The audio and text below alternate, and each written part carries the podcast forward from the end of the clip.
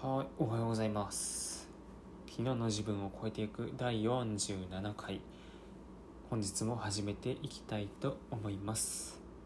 この放送はですね、25歳新卒社会人1年目の私が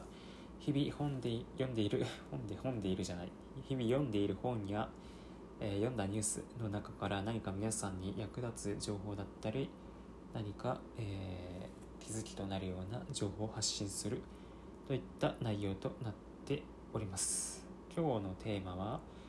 えー前回に続いてっていう感じなんですけど、まあ、読書が苦手な人におすすめしたい読書法っていう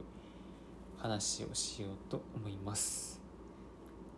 えーなかなかですねあの読書しなくてっていうか、まあ、そもそも本読むのが苦手でみたいなね人ちょいちょいいるかと思うんですよね、そんな人にね是非、えーどうやったら本を読めるのかっていう話をします。でまず最初一番最初にやることはどっかね近くの大きい本屋に行って本屋の中を一通りぐるっと回ってみるんですよね。で一通りぐるって回ると大体自分がどこで立ち止まってどんな本を手に取るかっていうのがまあ自分でも分かってくるかと思います。でまあ僕もですね本屋に行けば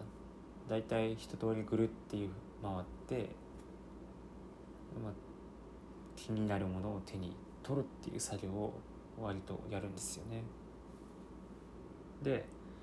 そのぐるって回った中でもし気になる本があれば、まあ、合計で3冊ぐらい手に取ってみましょう。でまあその時ねあの本の値段は気にせずにその買うんですよ。まあどうせなんていうかなビジネス書とかねそういうのだったらせいぜい2000円もしないんでね1冊。まあ、予算1万円と思って買買ってみましょう。3冊ぐらい。で3冊買いますと。そしたらあのなんか買った1冊を一気に読める人はまあ別にそれでいいんですけど、まあ、な今回はねあの読書苦手な人っていうふうに書いてる、えーテーマなんであのそういう読書が苦手でなかなか一気に読み進めることができないっていう人はですねあのぜひですねその買った3冊をまあ自分のまあなんていうの作業場というか目に届く範囲にいつも置いておいてあのその日その日の気分で気になったものを手に取って、まあ、ちょっとずつでもいいから読み進めるっていうことをしてみましょう。うん、結局これが多分一番その飽きずにかつなんかあんまり嫌な気持ちにならずに読めるかと思います。で僕もですねあの一気に読む時は読むんですけどなかなか進まない時も多々あるので割と一気に1回で5冊ぐらいバッて買ってでそれをちまちまあっち行ったりこっち行ったりで読み進めてます。うん。多分これがあの一番いいですよ。読書苦手な人がどうにかこうにか本を読むにはね。うん。まあそのうち慣れてくれば多分あの一気に読みたくなったら読めますよ。っていう感じで。はい。ということで今日は読書が苦苦手な人におすすめしたい読書法ってことで、